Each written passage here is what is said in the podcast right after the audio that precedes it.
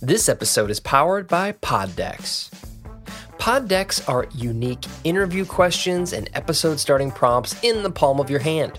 So, whether you're a new podcaster or existing broadcaster looking to grow your audience and have more meaningful conversations, you're going to want to check out Poddex. Now, if you want to get 10% off your order right now, you can go to poddex.com and type in coupon code. What's the code? Larry21. Yes, that's the code. Check out poddex.com. Take your podcast to the next level.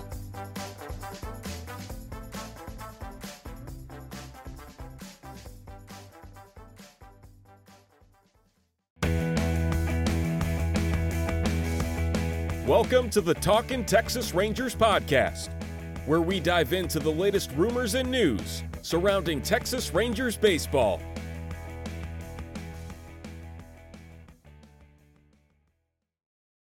Welcome to the Texas Rangers podcast. I'm your host, Larry Lace. Today we're diving into the latest headlines from around Globe Life Field. But first, we'd like to thank our sponsor, Audible, for sponsoring this episode. If you're a fan of audiobooks from any kind of genre, whether his history, nonfiction, fiction, true crime, check Audible today. audibletrial.com slash Larry21 and you can get a free audiobook of your choice and a free three-month trial. And as always, let's dive right into today's topics. Our first topic why ain't Andrew Heaney will help make the Texas Rangers playoff contenders? Andrew Heaney can make the Texas Rangers playoff contenders if he can pitch 150 plus innings and continue to average more than 10 strikeouts per nine innings. And of course, most importantly, stay healthy throughout the 2023 season. He's not the best pitcher the Rangers signed this offseason. Jacob DeGrom holds that title. He doesn't even have the championship pedigree that was earned by Nathan Eovaldi. He is the pitcher that will take this rotation from a good rotation to a great rotation. Similar to Adolis Garcia, his performance in 2023 will go a long way toward determining if the Rangers will be playoff contenders. Andrew Heaney has had a wide variety of results in his career. He was an up and down starter for the Angels, and last season became one of the best strikeout pitchers in baseball for the Dodgers. If he can replicate his success with the Dodgers, the Rangers rotation becomes a much more fearsome group of five pitchers, and maybe one of the best in all of baseball. For him, the goal needs to be 150 innings or more in 2023. Andrew comes into 2023 off of a season that saw him miss three months due to left shoulder inflammation. He ended up making 16 starts for the Dodgers and was limited to 72 innings this past season.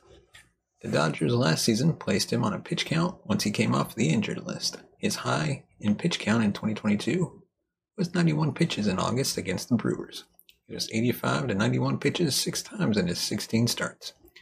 He is now several months removed from shoulder inflammation and will not be on any pitch count as we head into the 2023 season. His ability to pitch more innings will be better for him and the team. The argument for a better bullpen in 2023 is that the starters will pitch more innings than in 2022. If he can reach 150 innings, that will lead to fewer innings for the bullpen and will hopefully lead to more wins for the Rangers. The second goal can reach to help the Rangers become playoff contenders is replicating the high strikeouts per nine that he averaged in the last two months of the season. Last season, jumped up from striking out 10.4 batters per nine innings in 2021 to striking out 13.6 per nine in 2022. The Dodgers helped him do this last season by converting him from a three pitch pitcher into mainly a two pitch pitcher. They changed his arm slot as well and taught him how to throw what they called the sweeper. It's a slider, but it sweeps across the strike zone with more horizontal movement than downward movement. He relied primarily on his first on his four-seam fastball and slider. He mainly was a four-seam fastball pitcher as he threw that pitch 62% of the time, compared to 32% for the slider. He ditched the changeup and curveball and primarily threw just these two pitches. The fastball and slider were almost unhittable. He gave up a 228 batting average against the fastball and incredibly a 170 batting average against the slider. To put this into perspective, in 2021, he threw 21 sliders the entire season. In 2022, he threw 398. The American League saw a different version of Heaney when he pitched for the Angels and Yankees. If he can successfully deploy these two pitches against the AL West lineups, it will go a long way towards helping the Rangers be in playoff contention throughout the season. The final thing he can do to help make the Rangers a playoff contender is to just stay healthy. Throughout his major league career, which spans from 2014 to 2022, he's been on the injured list seven times. In two of those occasions, back in 16 and 17, he was placed on the 60 day IL with a left flexor muscle strain in 2016 and a left elbow ulnar collateral ligament injury in 2017. Most of his IL assignments have happened early in the season, allowing him to come back and pitch late. The Rangers' priority this spring training has to be making sure he gets to opening day healthy. He has been placed on the IL five times, either at the end of spring training or in the month of April. 2020 did not have a month of April or regular spring training due to the pandemic. 2021 is the only season of his career he made it through spring training and April without needing an IL assignment since 2015. As the Rangers go throughout the month of March, how they handle Andrew will be a story to follow. How many A games does he pitch in, or does he get his work mainly in B games with minor leaguers? The B games are less rigid in structure and rules. Do they want to expose him to other American League West teams? The most important thing will be making sure he can stay healthy. His continued health throughout the 2023 season will determine if this team can compete with the Astros or Mariners. He will be the starting pitcher to watch in 2023. Bruce Bochy likely will not reveal where each starter will place in the rotation until we get closer to opening day. But the one certainty we know is if Jacob DeGrom is healthy, he will be starting on opening day against the Phillies. That is all that is about all we know. Andrew Heaney, no matter where he starts the season, whether it is in game two or game five, will be a very important piece for this team. If he can pitch more innings in 2023, keep his strikeout rate high, and stay healthy, that will go a long way towards determining if the Rangers make the playoffs or come up just short. And now I'm going to give you five reasons I'm looking forward to the start, start, excuse me, of spring training. It won't be long before the Rangers are packing up the equipment truck and driving out to Sunrise. We've waited a long time for baseball to come back, it seems like the start of a new season is just getting closer every day. Expectations for the Rangers in 2023 will be higher than in seasons past with a fully revamped pitching staff. Not to mention another year of Corey Seager and Marcus Semien and several highly rated prospects knocking on the door. There's a lot to look forward to, and these are five things I'm excited to watch when players begin to report to Sunrise, or Surprise, excuse me. Number one, of course, Jacob DeGrom.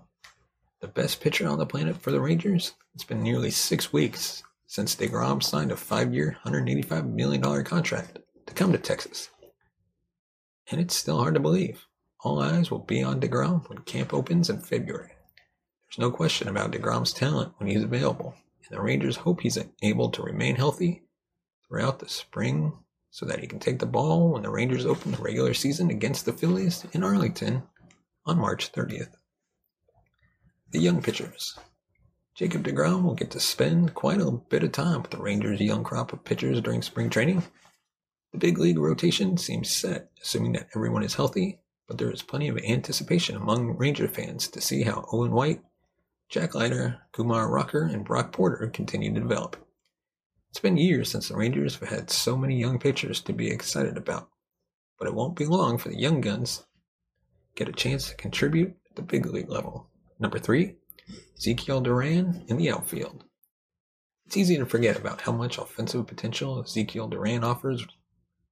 Ranger fans are quick to send him off in potential deals for stars like Bryan Reynolds, perhaps because he doesn't seem to have a clear path to play every day.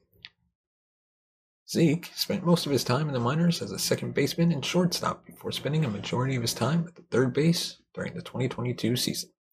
He had a chance to play the outfield on a regular basis in the Dominican Winter League and he'll have a chance to earn an everyday job in spring training, given how the team is currently constructed.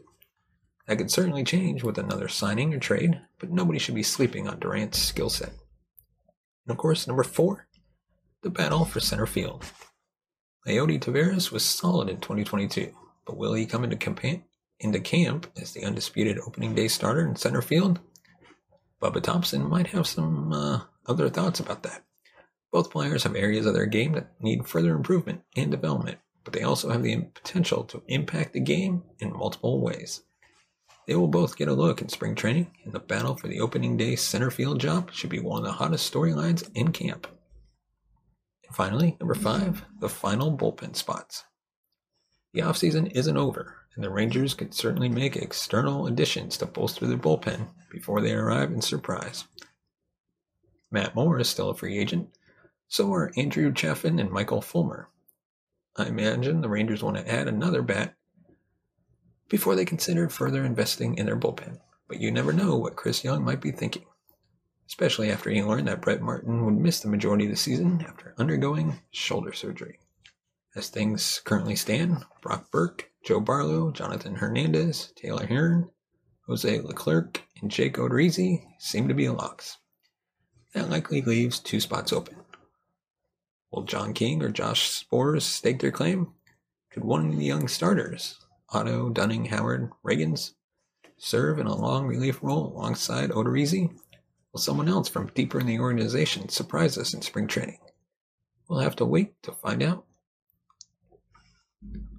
Before we move on, give us a thumbs up if you like our video, subscribe to the channel, hit that bell notification button to be notified of future videos. And as always, thank you so much for watching and listening. Uh, former Texas Rangers reliever Darren O'Day has announced his retirement. Darren O'Day was a veteran reliever and one time Texas Rangers. And he has officially announced his retirement via a lengthy, thoughtful letter that he shared on Twitter. O'Day turned 40 last October, and it's a name that brings back fond memories. A Rule 5 draft pick from the Angels after the 08 season by the Mets, he was waived in late April 09 after just four appearances and claimed by the Rangers. O'Day went on to have a great 09 season, posting a 194 ERA, 55.2 innings pitched, following it up with a 203 ERA and 62 innings in 2010. 2011 saw O'Day struggle to stay healthy and to pitch well when he was healthy. One of the more fateful decisions made in October 2011 was to replace Koji Uehara with Mark Lowe rather than O'Day on the World Series roster. After the 2011 season, the Rangers waived O'Day. A decision I thought was short sighted at the time. That said, the team seemed to believe that he was a gimmick guy who the league had caught up to. The Orioles claimed O'Day on waivers, and he had a terrific four-year run from 2012 to 2015, putting up a 192 ERA, 263 innings over 273 games in that stretch. After putting up an ERA three for the Orioles from 16 to 18, O'Day spent 2019 and 20 with the Atlanta Braves, pitched for the Yankees in 2021, and returned to the Braves for the 2022 season. O'Day ends his career with an impressive, for a reliever, 17.4 career B WAR, along with a 2.59 career ERA in 644 games. Best of luck to Darren as he hangs the hangs the cleats up after a long, successful career. Let us know your thoughts on Darren O'Day. What are your memories of him as a Texas Rangers? And now on to our next topic. Ian Kennedy has returned to the Texas Rangers.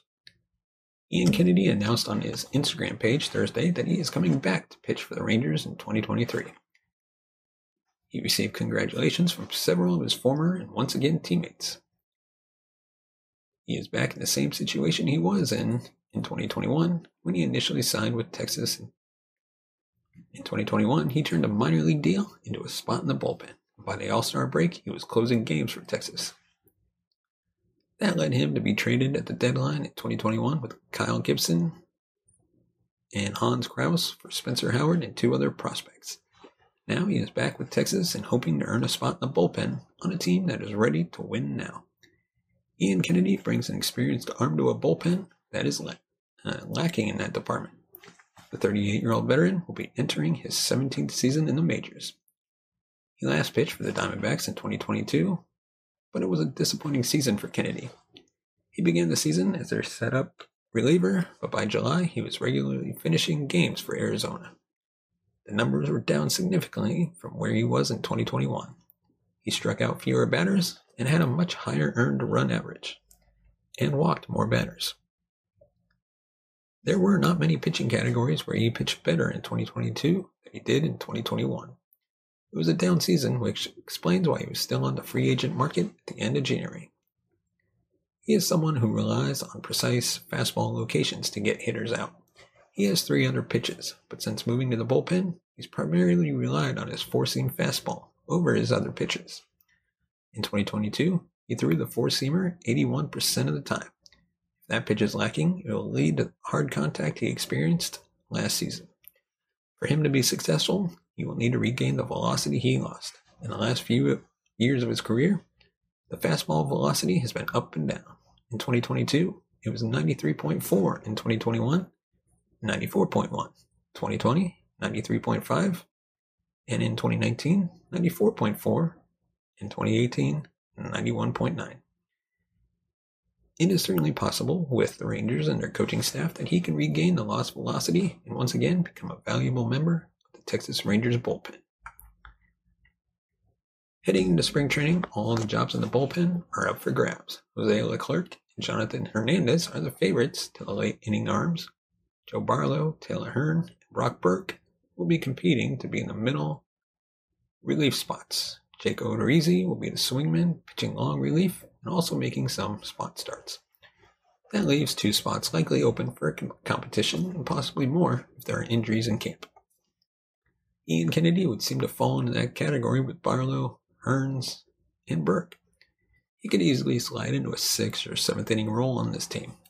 He'd be setting up Leclerc and Hernandez and pitching late if these guys need a day off. And now our next topic. The Rangers are still open adding a left fielder, but they're more likely to give internal candidates a first shot. The Rangers' pursuit of an everyday left fielder has reached a standstill, barring a shift in the market Many of the same players who held down the position last season will do so again this season. Chris Young doesn't see that as a bad thing. The GM said as much Saturday during FanFest at Globe Life Field. The Rangers have as many as eight players who can form a platoon. One of the front runners to do so is veteran Brad Miller. Miller, Smith, McCarthy, uh, Yoshi Tsutsugo, and Travis Jankowski are the left hitting options, while Bubba Thompson, Zeke, and Clint Frazier bat right-handed. Jankowski and Frazier were among five players signed to minor league contracts Friday with invitations to spring training. The Rangers could never find the right combination last season in left field, where Cole Calhoun played a healthy chunk of the games. Miller was out there too, but dealt with injuries all season that limited his effectiveness. He's in the second year of a two year, $9 million contract, and the Rangers expect a bounce back season. Miller hit the injured list twice in the second half, the first time for a neck strain, the second for a hip injury that ended his season. Thompson might have an advantage in the platoon competition because of how well his elite speed could mesh with the larger bases and slightly shorter distances between the bases. He could also play center field, which could help keep Adolis Garcia in right field. The Rangers are planning to go into the season with Leody, Leody Taveras as the starting center fielder.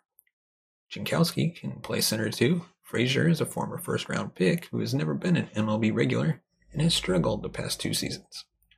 Smith said last weekend in Frisco that he has become more comfortable in left field despite his background as an infielder.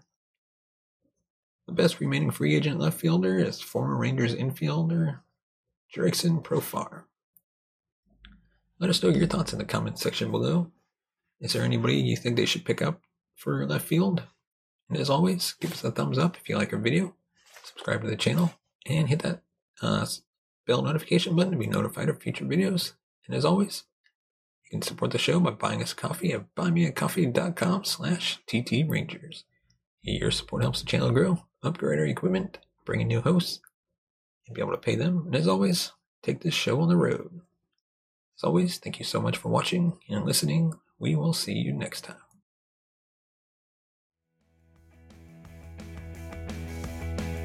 This has been the Talkin' Texas Rangers podcast. Let us know your thoughts on the topics we covered by tweeting us at Talkin' TX Rangers or liking us on Facebook at facebook.com forward slash Talkin' Texas Rangers.